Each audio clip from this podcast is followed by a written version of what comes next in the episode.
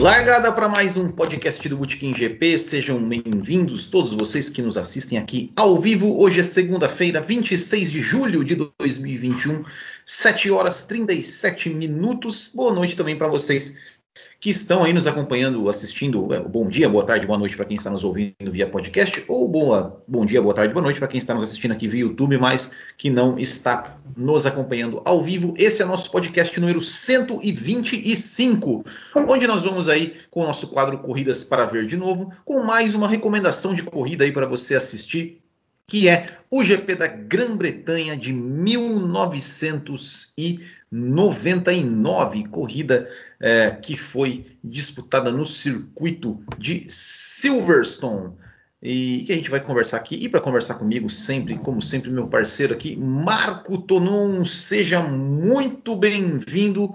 Vamos para mais uma corrida antiga. Eu tenho a impressão que você não deve ter visto essa corrida ao vivo. Estou errado ou estou certo, Marco Tonon?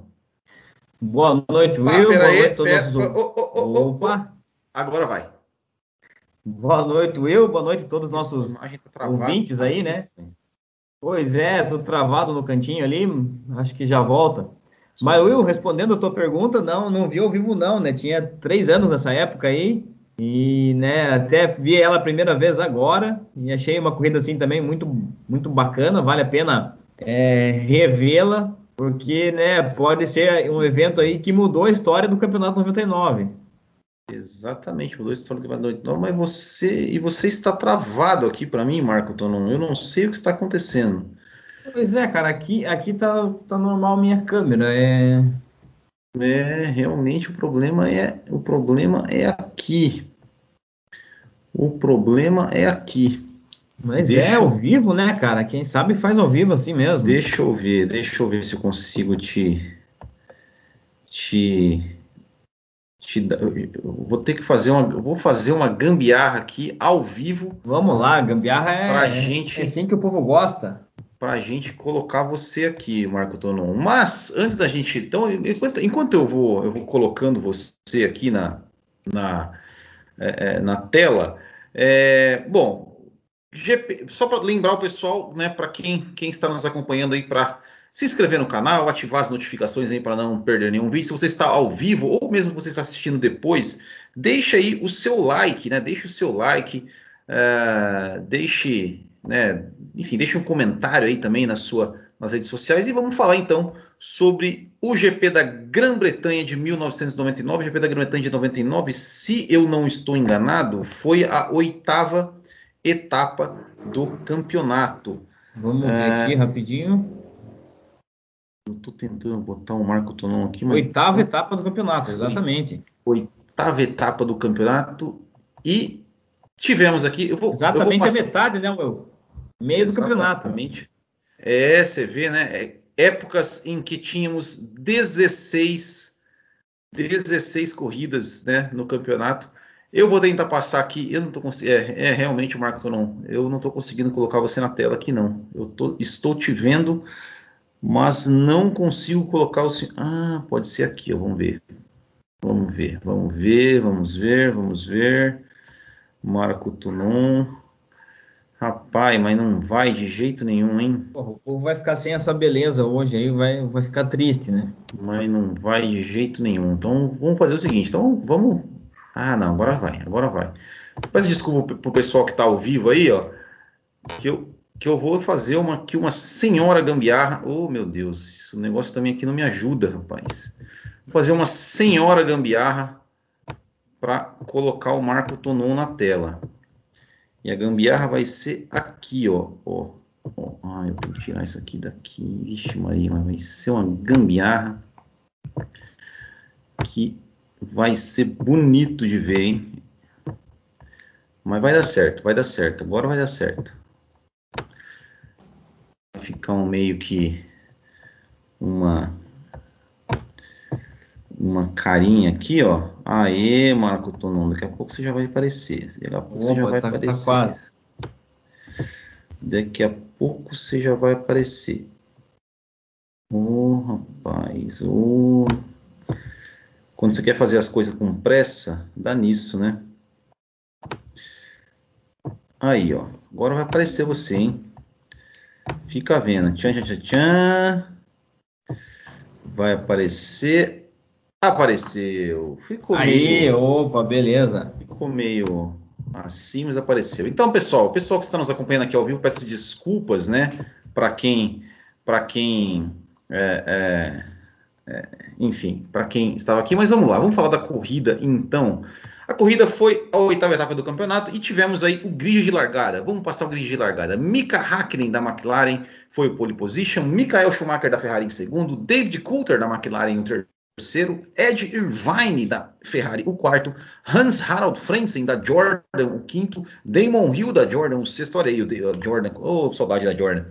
Rubens Barrichello, da Stewart, é o sétimo. Ralf Schumacher, da Williams, o oitavo. Jacques Villeneuve, da BAR, o nono.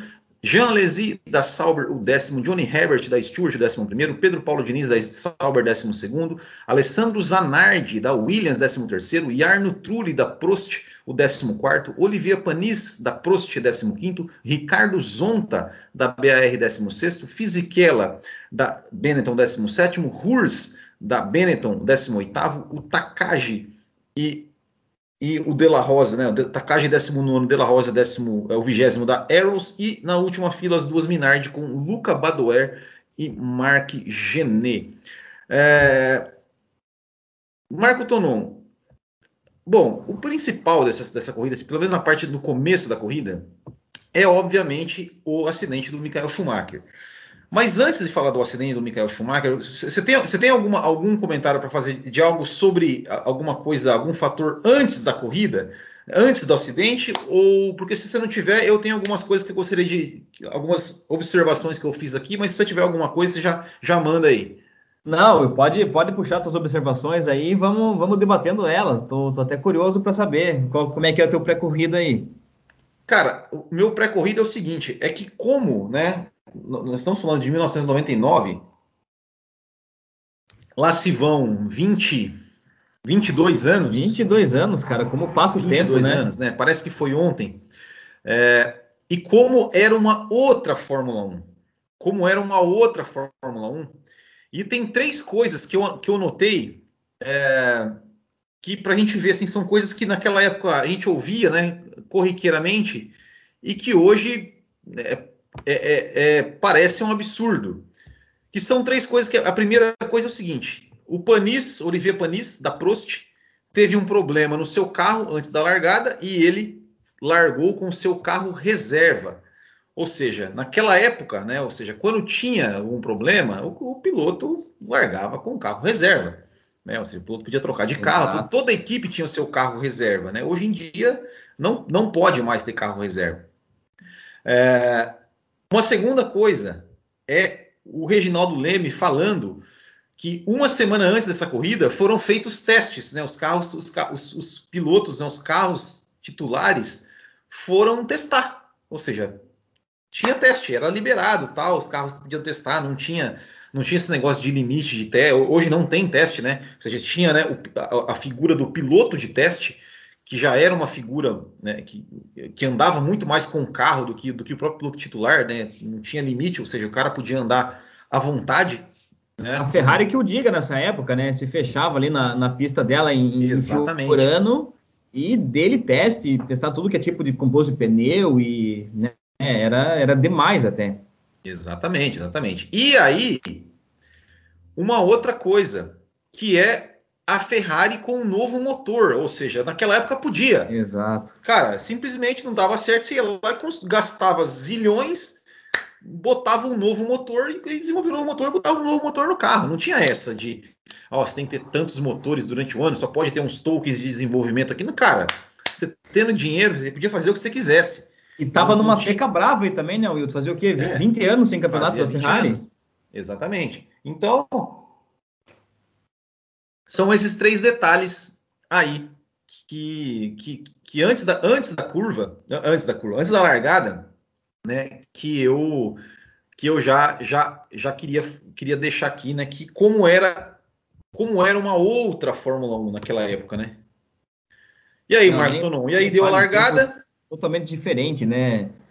Os carros também, né, começando ali aquela aquela nova era daquelas naves espaciais de aerodinâmica, né? Aí um comecinho dessa fase, né? Os carros já se aperfeiçoando mais aerodinamicamente, uns carros muito bonitos, para falar a verdade, quem sabe os mais bonitos da época aí nesse período, os pneus com os frisos também, né? Uma coisa assim, hoje é estranho da gente ver, mas me chama bastante atenção. E vamos para a corrida, né, Will? Vamos começar aí. Tá, e aí, então começa você aí falando aí, né, da largada até o momento do acidente, né, do Schumacher, né? Bom, a largada até foi assim pouco movimentada, né, pelo menos na frente ali. Eu confesso que eu prestei mais atenção na frente, achei que nunca tinha visto a corrida, achei que ia ter, não sabia em que momento ia ser a batida, achei que ia ter uma disputa bem acirrada, alguma coisa ali, né, entre os líderes, mas até foi tranquilo. E já de cara, né, foi tranquilo entre os líderes ali no meio. O Schumacher largou mal, né? Largou mal. E teve algum incidente ali, né, na largada que já deu bandeira vermelha. Foram os meio carros de cara. Os carros do Zanardi e do Villeneuve que ficaram parados no grid, né? Exato, esses dois aí. Aí já lançaram a bandeira vermelha. E não, sim, confesso que não, um acidente muito esquisito, né? Uma saída do Schumacher, ele vindo disputando ali com o próprio Irvine, quase leva o companheiro de equipe, o carro sai totalmente em linha reta pela tangente da curva ali, travando roda, muito esquisito mesmo a saída dele, em alta velocidade, em plena bandeira vermelha, e aquela pancada gigante, né? Logo no início já, da corrida, e uma pancada assim bem forte, assustadora. Algumas coisas, né, que o Schumacher largou mal, né? Largou mal, ele estava largando em segundo, ele caiu para quarto porque ele perdeu, o Coulthard passou ele, e ele perdeu a posição para o Irvine e para o Coulthard. E aí ele foi passar, porque assim, a largada naquela época, tem outra coisa, aquela época o traçado era diferente, né? Era um outro traçado, e a linha de largada também era outra. A linha de largada hoje se larga ali naquela reta depois da curva Club, né? Antes da curva Ebay ali e tal. Naquela época, além do traçado ser totalmente diferente, mas a largada era naquela reta ali, onde a primeira curva era aquela curva ali onde o Hamilton e o Verstappen bateram, que é a curva Copse. Então eles largavam, né, ali naquela reta que eu não me lembro o nome agora. A curva 1 era a Copse, aí eles faziam aquelas sequência de S, né? Maggots, Beckett e Chappell, e o Schumacher pegava aquela outra reta, e o Schumacher foi bater lá na curva Stowe, que, né, ou seja, ele foi, teve problema de freio, né, problemas de freios, e ele bateu, passou reto ali e bateu no muro, né? Bateu no muro não, né? Era uma proteção de pneus, né? Assim, já estava sob bandeira vermelha, mas ali, ou seja, não deu nem tempo de avisar. Naquela época não existia, por exemplo, no volante ali né, uma luz ali que piscava, né? Que demonstrava a bandeira vermelha. Então ele bateu, foi reto, né? E bateu, tentou sair do carro. Exato. Ele tentou sair, ficou ali e aí parou. Né? Eu me lembro dessa corrida, né? Eu me lembro que eu estava vendo essa corrida, assim, realmente. E eu lembro, né? Eu lembro quando ele bateu. Na verdade, eu até comemorei quando ele bateu, porque eu torcia para o Hakkinen, né? Não que eu... Nada contra o Schumacher, né? Eu sempre torço pelo mais fraco, além do Hakkinen. Estar na McLaren, além da McLaren ser o carro mais lindo que tem. O capacete do Raikkonen ser para mim o capacete mais lindo da Fórmula 1.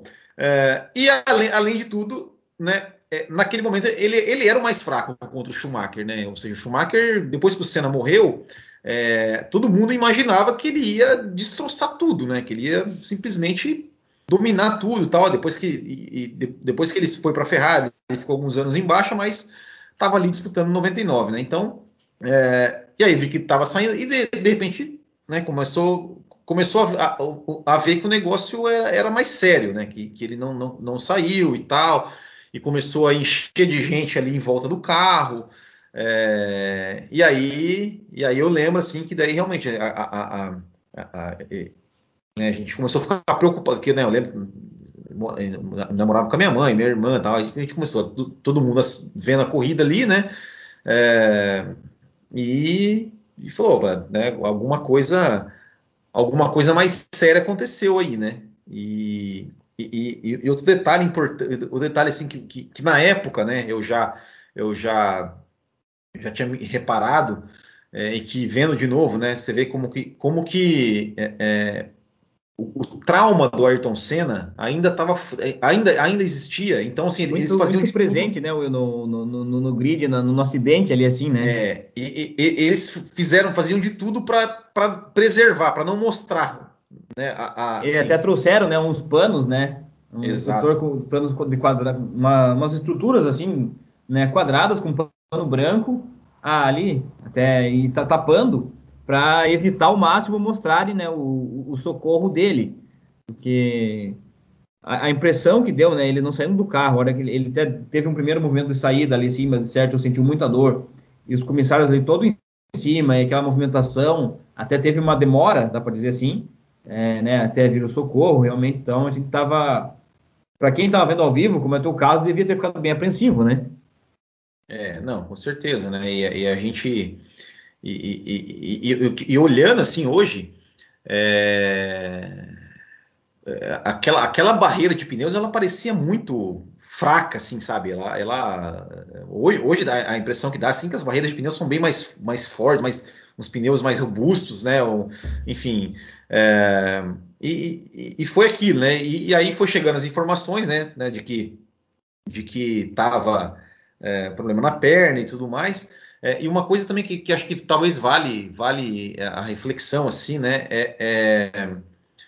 o quanto o Schumacher talvez tenha sido salvo até de certa forma pelo acidente do Ayrton Senna, porque o acidente do Ayrton Senna deu uma revolução ali na questão da Fórmula 1 e tudo mais, na segurança, na célula de sobrevivência. Capacete, né? Exato, então eu até me lembro, cara, quando era, minha época de faculdade, eu assinava a revista Super Interessante, na época a revista Super Interessante era uma revista de curiosidades de ciência, antes de partir para a lacração política, né? Que era interessante assinar. Era interessante mesmo. E tinha um quadro nessa revista que chamava IC, né? EC.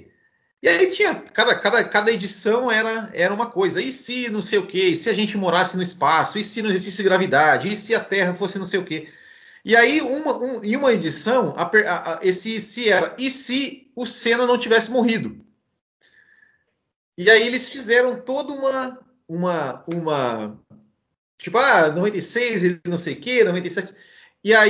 E aí, nas previsões deles, claro, era uma viagem total, mas assim, eles colocaram, né, o Schumacher bate em Silverstone e morre, né, porque ou seja, sem a morte do Senna, né, ou seja, não teria toda aquela...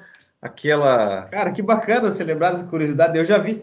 Há uns anos atrás eu vi esse quadrinho da IC, da Super Interessante, até não lembrava que era deles, mas eu já tinha visto essa história e lembrei agora, né, de exatamente isso. Eles fizeram toda a previsão da carreira do Senna com o Schumacher morrendo em Silverstone, justamente pelas melhorias do acidente que o Senna trouxe, né? Exato. Só vou pegar um comentário aqui do chat, aqui, voltando à parte, né, que você não estava aparecendo. O Douglas falou assim, que você colocou uma foto do Sul em frente da câmera, igual os estudantes das aulas online. Tá mais... Pô, cara, eu tô... Aí, em fase final de faculdade, tá mais ou menos assim a coisa, viu? Mas vamos lá. E aí teve, né, o Schumacher, depois mostrou, né, até o Ralf Schumacher indo lá, chegou aí para o centro médico e tal, também para ver o irmão, né, antes de voltar à corrida e tudo mais. E aí, né, chegou também a informação que o Schumacher tinha fraturado a perna, né, e aí já ia ficar fora a previsão naquela altura era de 4 corridas fora, ele acabou ficando 6. Eram 6 semanas, né? A previsão inicial ali. Mas e aí? Aí teve a largada. Tivemos a largada. com o Mika Hakkinen largando na pole, a segunda posição do Schumacher ali ficou vazia, e aí teve a largada. E aí? O que te chamou a atenção nessa corrida? Assim? Depois, né, do susto, da informação, uma coisa que eu lembro, porque assim, ó, a gente assistiu essa corrida pelo YouTube, né? Pelo menos a gente achou o link no YouTube. Exato. Só que o link que a gente assistiu, ele não batia muito com a narração em alguns momentos. Então, provavelmente, o cara que postou, ele pegou uma imagem de uma transmissão internacional e colocou a narração da Globo em cima. Excelente trabalho, inclusive. Parabéns, né? Ficou muito, muito legal, pegou certinho. E uma coisa que é citada na narração, mas que não aparece na imagem, mas que eu me lembro dessa imagem, que é justamente a imagem do Schumacher saindo de maca e fazendo um sinal de positivo, né, antes de entrar na ambulância, para mostrar que ele estava bem, né? Isso também é uma coisa que eu lembro disso, né? Mas e aí, da corrida, o que você anotou? Então, isso foi essa imagem aí, né, que até citam, foi passado ao vivo na TV na época. E tá legal, eu vi esse detalhe mesmo, cara. Pô, interessante. Bom, o Villeneuve ficando na largada ali. Uhum. E cara, ali depois do acidente, tinha tudo para se recaminhar a relargada, né? O Irvine em segundo, tudo para uma corrida de, né, cair nos braços ali do Hakkinen, ele até pilotando muito bem, achei que ia ter uma brigona também legal entre os dois, porque tava, deixa eu ver, eu tenho anotado aqui a diferença de segundo entre eles, cara, eu não vou achar aqui agora, ao vivo, mas eles estavam, né, boa parte da corrida com menos de 1 segundo de diferença, e sim, como é legal a questão de não ter a asa, né, porque, porra, a gente vê, o Irvine tem, né, seus bons momentos, mas não é um piloto, assim, nível Hakkinen, mas torcendo para ter uma briga bem legal ali, e ele tentava chegar e o Hakkinen... Na verdade era o Coulthard, né? Era o Hakkinen e o Coulthard, né? Quer dizer, o Irvine e o Coulthard, né? Porque o Hakkinen, ele meio que deu uma disparada, né? Não, mas o Hakkinen até... Pois é, mas até teve uma disputazinha dele com o Hakkinen ali, até o Hakkinen teve problema, não? Não, era o Coulthard, cara. O Hakkinen meio que disparou e o Irvine... É. O Irvine ficou em segundo e o Coulthard em terceiro. E o Coulthard... Exato. A briga foi com o Coulthard, verdade mesmo. O Hakkinen acabou disparando na frente, né? É. Certo. Pô, tanto é que daí o Reginaldo Leme e tal começou meio que criticar o Coulthard, porque o Coulthard não conseguia chegar no Irvine. Falava assim, porque o Coulthard, né, o Hakkinen tá lá... É aquela mesma coisa de hoje, né? Do Hamilton e Bottas, então, é aquela coisa, né? O cara não consegue acompanhar o primeiro piloto, né? O cara metendo o pau no Coulthard, né? Falando que o Coulthard não conseguia acompanhar o Coulthard. Né? Ele tem que passar o Irvine, o companheiro dele tá lá, o Hakkinen tá 5 segundos na frente do Irvine e o Coulthard não consegue chegar no Irvine para passar, né? Então teve várias dessas críticas também, né? Isso, exatamente. Em relação ao David Coulthard, né? E foi, né? E aí no meio da transmissão, até voltando para o acidente do Schumacher, a Ferrari falou que não foi problema no carro, né? Falou que, largando uma dessa. Já meteu a culpa no piloto, né? Outra coisa também, voltando ao acidente um pouquinho, que achei... Fiquei estranhado de ver eles tapando o carro, assim, já correram, taparam o carro em cima do guincho na hora, subiram em cima ali do carro para deixar tampam, né? Sigilo total ali, né? Total, né, cara? Mas assim, até nem... Não tava assim nada tão grave para isso. Mas sigilo total, né? Eles estavam muito no trauma ainda do Ayrton Senna, né, cara? Das coisas que tinha acontecido, né? Por mais que já fizesse contexto, 5 anos, né? Cara, vamos destacar a atuação do Rubinho, né? Porra, até esse momento ali, a gente tava falando e tal, ele tava andando 5º, 6º colocado ali, e exato, sendo pressionado, mas também impressionando, né? Quero ver quem que tava na frente dele. Ele passou o Damon Hill, depois teve um safety car, depois... Teve um safety car de novo. O Villeneuve parou de novo, né? Isso, exatamente. E aí ele passou o Damon Hill depois na relargada, né? Exato, e o Rubinho ali, cara, sempre né, recebendo bastante pressão, ele de estrute, mas pressionando bastante o outro colocado, e tá vendo uma corrida bem bacana, um show de pilotagem dele ali, até, né, veio até problemas pra frente ali com... Teve o pneu furado, né? É, infelizmente. É, e aí que aconteceu, né? Foi uma corrida meio que, no começo, assim, um pouco sem emoção, e aí começou os pitstops, né?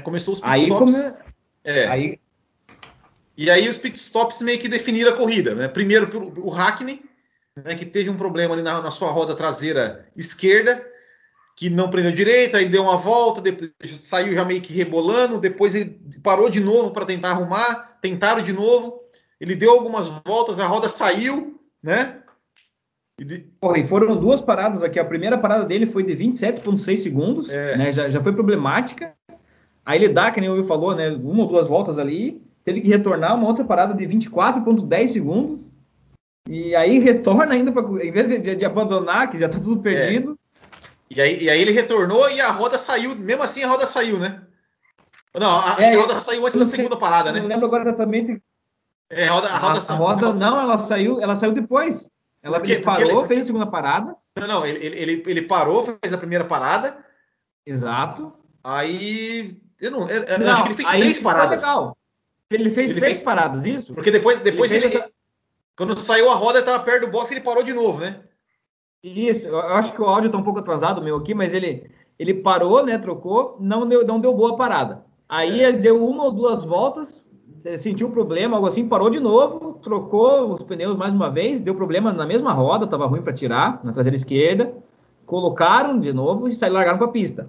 Aí que realmente a roda se solta, né? Eu não lembro agora, não tenho quantas voltas exatamente depois da segunda parada, mas que aí ela... Ele faz outra parada sem roda daí. É verdade. O pessoal tá falando que seu áudio tava um pouco baixo aqui. Eu tentei dar uma aumentada aqui. Acho que agora já ficou mais tranquilo. Esperamos que melhore aí. É.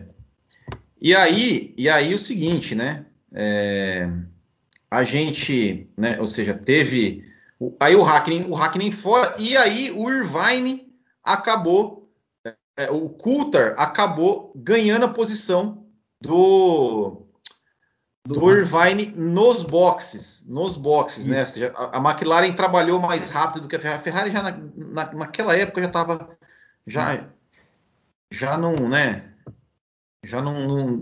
ferrando aí os seus pilotos no pit stop, né? Desde aquela época, né? A Ferrari complicado mesmo. É. E aí o Irvine voltou, né, logo atrás, né, do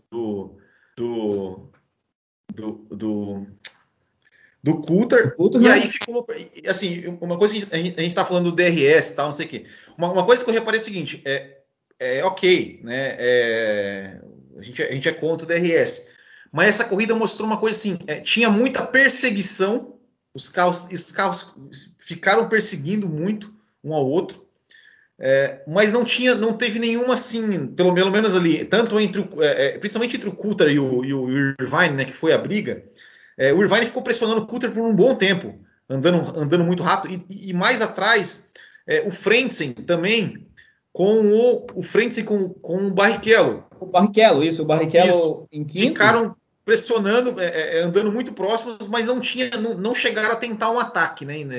Que nem aqui, ó, um pouquinho antes do... Logo quando começa a disputa ali do Coulthard do Irvine, era aqui que eu estava me referindo ali no começo, né? Que me veio a imagem da Ferrari e da McLaren na cabeça, era aqui do Coulthard e do Irvine. Eles, aqui, ó, 0,2 segundos, estava a diferença entre eles, e ficou uma boa parte da corrida nesse pau a pau, assim, e nada de ação, de ultrapassar, né, Will? Então, é duro falar isso, mas aí até fez falta o DRS ou não? Realmente, sim. A gente escolheu essa corrida a gente falou assim, vamos pegar uma corrida meio aleatória. Aí eu falei, essa do Schumacher quebrou. Eu não lembrava como é que tinha sido a corrida. Eu só lembrava do acidente do Schumacher. No final, a corrida não era aquela corrida, foi uma corrida assim tão emocionante, né? Teve alguns momentos ali e tal, né, que ficou essas perseguições, mas nenhum ataque, né? Mas Agora, eu fiquei reparando aqui o seguinte, se eu não estou enganado, eu até vou procurar aqui, ó. Se eu não estou enganado, o Irvine perdeu o campeonato para o Hakkinen. Dois pontinhos.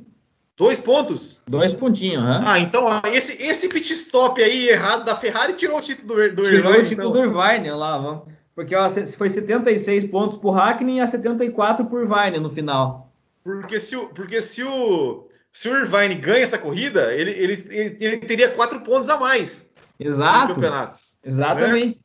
Culpa a Ferrari, né? Culpa da Ferrari. Mas que nem tá. A gente vai ver o chat aqui, ó. O baita de um jogador, diga-se de passagem, tá comentando ali que é. Irvine sendo campeão do mundo em 99 seria uma das maiores injustiças da Terra. Quem dirá da galáxia? Isso assim mesmo. Isso é verdade, eu também concordo que não. Porra, ali não é material pra você não, você imagina o Irvine, cara, tirando a Ferrari da fila, né? Nossa, quem que ia aguentar a arrogância desse cara? Nossa senhora, você imagina o que seria, né? O Ed Irvine. Cara, tem outra coisa aqui que eu anotei, cara. E não tem a ver com a corrida. Mas, da narração? Cara, não. O Reginaldo Leme. Que assim, que eu fiquei pensando, velho, se isso fosse hoje, cara, ia dar um problema. Mostrou, cara. Mostrou os boxes da Ferrari. E o preparador físico do Michael Schumacher, o preparador físico, ele era negro. E na hora que passou, cara, os boxes da Ferrari, o Reginaldo Leme me manda assim, ó, esse moreninho aí é o preparador físico do Schumacher. Cara, isso ia dar um problema se fosse hoje, meu amigo.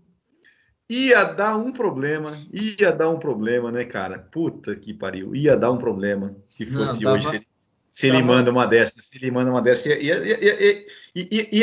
dar problema por duas coisas, né? Por causa do moreninho e porque ter usado a cor do cara como ponto de referência, né?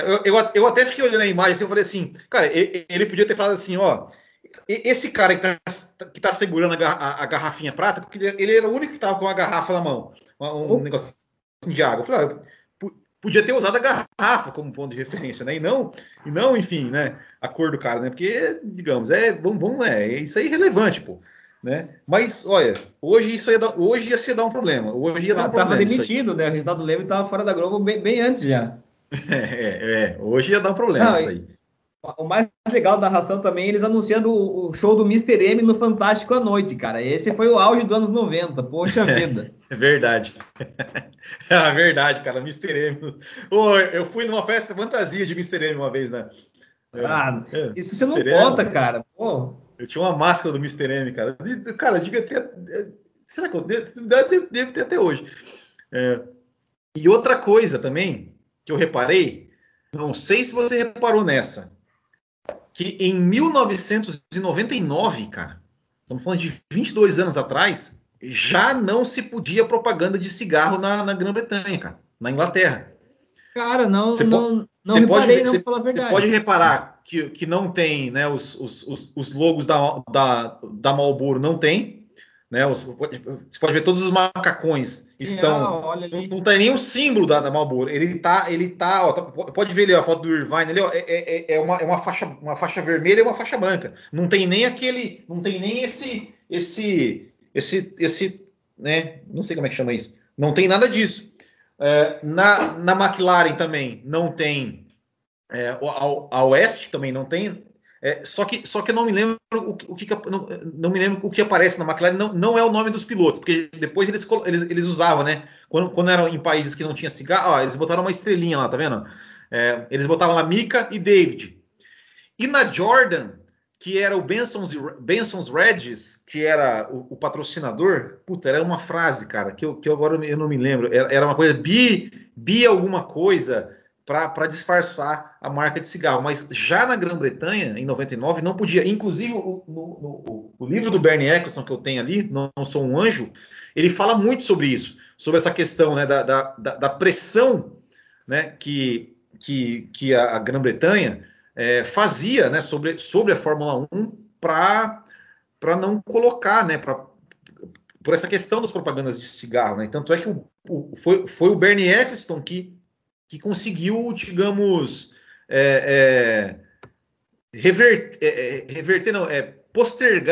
postergar isso, né? Tipo assim, não, deixa as marcas, não vamos proibir isso agora, né? Porque naquela época, cara, as marcas de cigarro era o que sustentava a Fórmula 1. E, sinceramente, os energéticos de hoje. Eu acho que mais, né, Will? Mais, né? Mais porque, cara, os caras metiam... Né? E a frase ali da Jordan era Be on Edge, que, né, traduzindo ali pro português, é meio que tá... Esteja a flor da pele, algo assim. Isso. Que o Silveira colocou, é Be on Edge, é isso mesmo, né? Então, já em 99 já não podia, já na Grã-Bretanha, se eu não me engano, acho que na França também não, né? A Europa já pegava muito, muito forte em cima disso, mas em alguns países ainda mesmo europeus, ainda não pegavam tão firme assim, né? Mas isso esteja no limite, né? Que o Silveira tá falando aqui, né? Isso, esteja no limite, isso aí. Então era isso, né? Então, assim, eram outros tempos, né? De Fórmula 1. Eu sou um cara que por mim, não deixaria marcas de cigarro patrocinar, serem expostas aí, enfim, eu não tenho essa, não sei, faz mal, tudo mais, ok, cara, mas é o que eu sempre digo, são empresas legais que pagam os seus impostos, então não tem porquê proibirem eles de nada, né? É o que eu acho. Por mais que faça... não duvido que para frente também, quem sabe até proíbam os energéticos, porque também faz mal, porque é um negócio, né, acelera a coração, sabe? Então, cada um sabe o que faz, entendeu? Não é isso que vai mudar, se o cara vai fumar ou não vai fumar. Exato, exatamente, né? Então, assim, eu sei que tem gente que acha que não deve, por exemplo, bebida, né? Pode, né? Também a Heineken, né, é a patrocinadora oficial da Fórmula 1, parece propaganda da Heineken ali antes e tal, tudo. Por mais que seja a Raikkonen Zero, né? Mas, cara, a Raikkonen. Heineken. Eu ia falar Hakkinen. Mas tem bastante a ver. Hakkinen, né? Heineken, os dois se gostam bastante. Exatamente. Mais alguma coisa dessa coisa? Como a gente falou, né? Foi uma corrida meio sem emoção. Foi um anticlímax, assim, né, Will? A gente ficou esperando, assim, acontecer aquela coisa e prometendo muita coisa e acabou não acontecendo. Mas queria levantar aqui duas coisas que eu achei, né, curiosidades, assim. A cor da Williams, né? Uma cor, assim, bem destoante do que a gente está acostumado para Williams. E o Johnny Herbert, aqui... punido, cara, em 10 segundos, né? Acho que foi um stop and go que ele levou. Verdade. Naquela época já tendo uma punição grande aí. É verdade. E que mais? Teve outra. Cadê? Eu tinha anotado aqui, agora, putz, eu perdi. Legal de ver também as equipes, né? Tanto a Stewart quanto a Prost, numa corrida, né? Bacana. Stewart, Prost, né? Equipes de ex-pilotos, né? Que a gente não vê mais, né? Que é uma coisa que não se vê mais, né? Por conta do que virou a Fórmula 1, né? A taxa para você entrar numa equipe, né? Assim, é uma coisa assim que naquela época a gente tinha, né, com Prost, Stewart, que talvez, acho que depois do Prost e do Stewart, eu acho que só a Super Aguri que tinha uma equipe, que foi ter uma equipe com nome de ex-piloto, assim, sabe? Mas hoje, por exemplo, era pra gente ter uma equipe Hakkinen, sei lá, uma equipe, enfim, sei lá, Trulli, uma equipe, né, tanto é que o Trulli foi montar a equipe na Fórmula E, então, assim, são outras coisas também, né, que fazem falta na Fórmula 1, né? Equipes de ex-pilotos, né? O cara se aposentar e a gente ter uma equipe, né? A gente vê ali, né, a Benetton largando, né, já estava numa... Ela ficou indo até 2001, mas ela já estava capengando. A Minardi sempre lá atrás, né? A própria Prost, né? que já era uma descendente, digamos assim, da Ligier, né? Também já estava ali né? Já capengando também. São equipes, né? que fazem muita falta, né?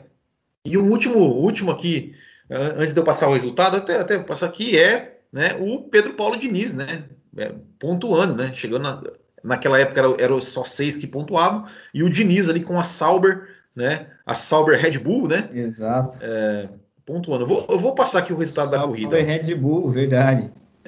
Então, vitória de David Coulthard da McLaren Mercedes, Eddie Irvine da Ferrari em segundo, Ralf Schumacher da Williams Supertech, Hans-Harald Frentzen da Jordan Mugen-Honda e Damon Hill da Jordan Mugen-Honda, quarto e quinto, e Pedro Paulo Diniz da Sauber Petronas, sexto colocado. Foram 6 que pontuaram. Aí tivemos Fisichella da Benetton Playlife, olha só os nomes dos motores, né?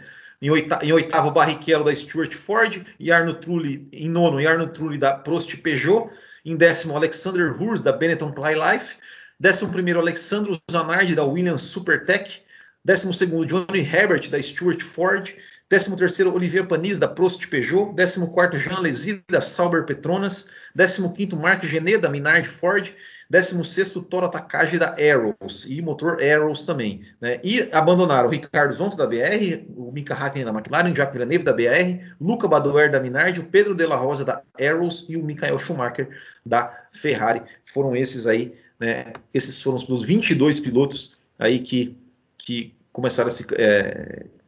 estavam nessa corrida. Vou passar aqui como é que ficou o campeonato depois dessa corrida, né? O campeonato, o Mika Hakkinen, os 2 líderes do campeonato não marcaram pontos, né? Mas então ficou o Mika Hakkinen com 40, e aí ficaram já empatados o Schumacher com o Irvine com 32, né? Então o Irvine, digamos assim, a sorte do Irvine é que ele estava bem no campeonato já, né? Ele estava ali, ele estava 6 pontos apenas atrás do Schumacher, né? E como o Hakkinen não pontuou, ele ficou os mesmos 8 pontos atrás do que o Schumacher chegou, né? No campeonato ali, quando chegou nessa corrida. Aí o Irvine 32, o Frentzen era o quarto colocado com 26 pontos, o Frentzen que ainda, ele tinha vencido a corrida anterior na França, e ele iria até, em algum determinado ponto do campeonato, ele iria até estar ali brigando pelo título, né? Aí o Coulthard em quinto com 22, Ralf Schumacher o sexto com 19, o Fisichella com 13, o Barrichello com 10, o Damon Hill com 5, o Johnny Herbert e o Diniz com 2, Alesi, Panis, Trulli, Hurst e De La Rosa 1 ponto. Construtores, Ferrari 64, McLaren 62, Jordan 31, Williams 19, Benetton 14, Stewart 12, Sauber 3, Prost 2 e Arrows 1 ponto, né? Esse era aí a classificação aí do campeonato após essa corrida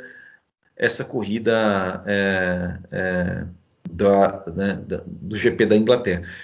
O Silveira está perguntando aqui, quem empurrava Benetton e Williams? Supertech e Playlife eram nomes fantasia? Eram nomes fantasia. A Williams, cara, se eu não me engano, era o motor Cosworth, né? Que em 98, esse motor Cosworth, eles chamaram de Mechachrome, e em 99 chamaram de Supertech.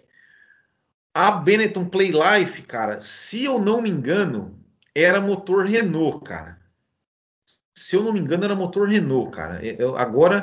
Agora se me pegou, mas se eu não estou enganado, deixa eu ver aqui. Era motor... Deixa eu tentar ver se eu consigo essa informação, mas se eu não me engano, era motor Playlife.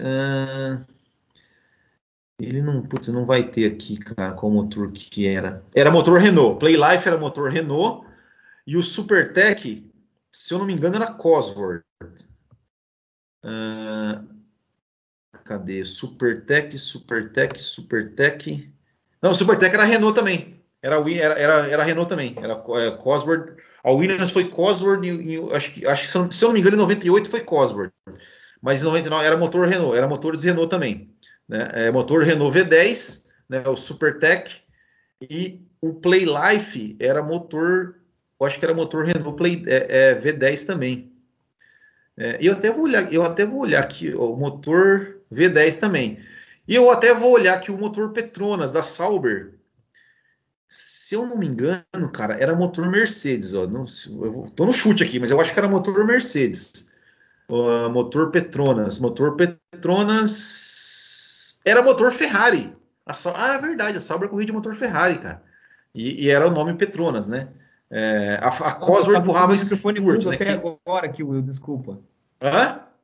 Eu comentando com você sobre os motores, meu microfone estava multado. Agora que eu percebi aqui. Não, então era isso, né? Era a Cosworth, exato, aqui, ó, o Silveira falou que a Cosworth ela empurrava a Stewart, né? Que a Stewart, na verdade, ela meio que nasceu para ser uma equipe de fábrica da Ford, né? Que depois a Ford realmente assumiu o controle da equipe, né? E renomeou de Jaguar, né? Já para a temporada de 2000. Então é exatamente, né? Quantos campeões em pista em 99? Schumacher, Hill, Hakkinen, Villeneuve, alguém mais? Não, né? Na verdade, todos eles já eram campeões, né? Era o Schumacher já era campeão, o Hill já era campeão. Hakkinen, o Hakkinen também. E o Villeneuve também. Acho que eram só esses. Né? O Villeneuve tinha recente do campeão em 97, mas estava embaixo na carreira. Em 98. Eu acho que só esses, né, de campeões... E nenhum que seria campeão depois, né? Deixa eu ver. Coulthard, não, Irvine, Ralf Schumacher. Não, só esses mesmo, né? E nenhum, digamos, futuro campeão, né? Era só esses. Eu lembro. Eu lembrei aqui, né? Assistindo a corrida, eu lembrei do Zanardi, né? O Zanardi, né, na Williams, cara. Puta, o Zanardi, quando chegou para correr em 99 na Williams, cara, ele foi anunciado como o cara, porque ele tinha corrido na Fórmula 1 no começo dos anos 90, acho que ele correu até 94, se eu não me engano, correu pela Lotus, né, ele foi o último, participou, né, da última Lotus ali de 94, né, que depois a Lotus saiu, e ele foi para a Fórmula Indy, né, na época que era naquele rolo, a Fórmula Mundial, Fórmula Kart, sei lá.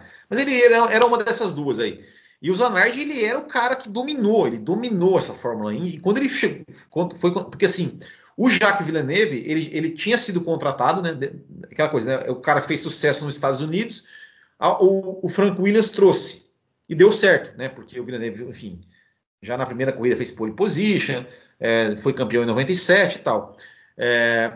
E aí, para 99, quando o Villeneuve saiu, né, para ir para a BAR, o Frank Williams trouxe o Zanardi, né, porque, assim, cara, o Zanardi era o cara da Fórmula Indy ali, e foi, cara, terrível o Zanardi, cara. O Zanardi foi, assim, cara, uma temporada desastrosa, cara. Ele, se eu não me engano, cara, eu não sei nem se ele terminou a temporada, cara. Eu acho que até foi mandado embora antes, não me lembro. Mas, cara, foi assim, foi terrível realmente, né, a temporada do Zanardi. Ele que era um cara, assim, que quando ele chegou na Fórmula 1, eu me lembro, assim, porque assim, a gente acompanhava, né, a Indy ali, né, e falava, pô, esse Zanardi, cara, pô, o cara ganha tudo, cara, porra, como é que pode, né, cara, o cara, ele era foda mesmo. Ele terminou a temporada, assim, E, cara, muito ruim mesmo. Foi um ano muito ruim. Depois, né, 2 anos depois, ó, ele chegou, cara. Olha, os resultados dele aqui, a melhor posição do Zanardi. O Zanardi, ele não marcou nenhum ponto, cara. Ele não marcou nenhum ponto no campeonato, cara. A melhor posição dele foi um 7º lugar na Itália. Só, cara. Então, realmente... Poxa, que pena, né? Você vê, o Ralf Schumacher... Foi pro pódio algumas vezes e tal, né? Inclusive nessa corrida, né? Aí o Ralf Schumacher foi o 3º colocado, foi pro pódio e tudo mais, né? O Vitor Lucas aqui manda um salve, tá? Um salve pro Vitor Lucas, né? Enfim, eu acho que é isso, né? Mais algum comentário aí sobre esse GP da Grã-Bretanha de 99? Não, seria isso aí mesmo. Só uma curiosidade ali sobre o piloto do Magical Car, não sei se você reparou quem que era. É o Alex Dias Ribeiro. Exatamente, né? Muito bacana. Exatamente, Alex Dias Ribeiro. Era o piloto, né, do carro médico, exatamente, do carro médico, era brasileiro. Exatamente, bem lembrado. Então é isso. Ficamos por aqui. Muito obrigado mais uma vez, Marco Tonon. Muito obrigado a todos vocês que nos acompanharam aqui ao vivo, que estão nos ouvindo depois. Desculpa aí pelas falhas técnicas no começo aí da imagem do Marco Tonon, que não queria, que botou uma foto aqui para matar a aula. E lembrando, quarta-feira, pessoal, continuamos aí com o nosso quadro de entrevista, e é uma entrevista muito legal.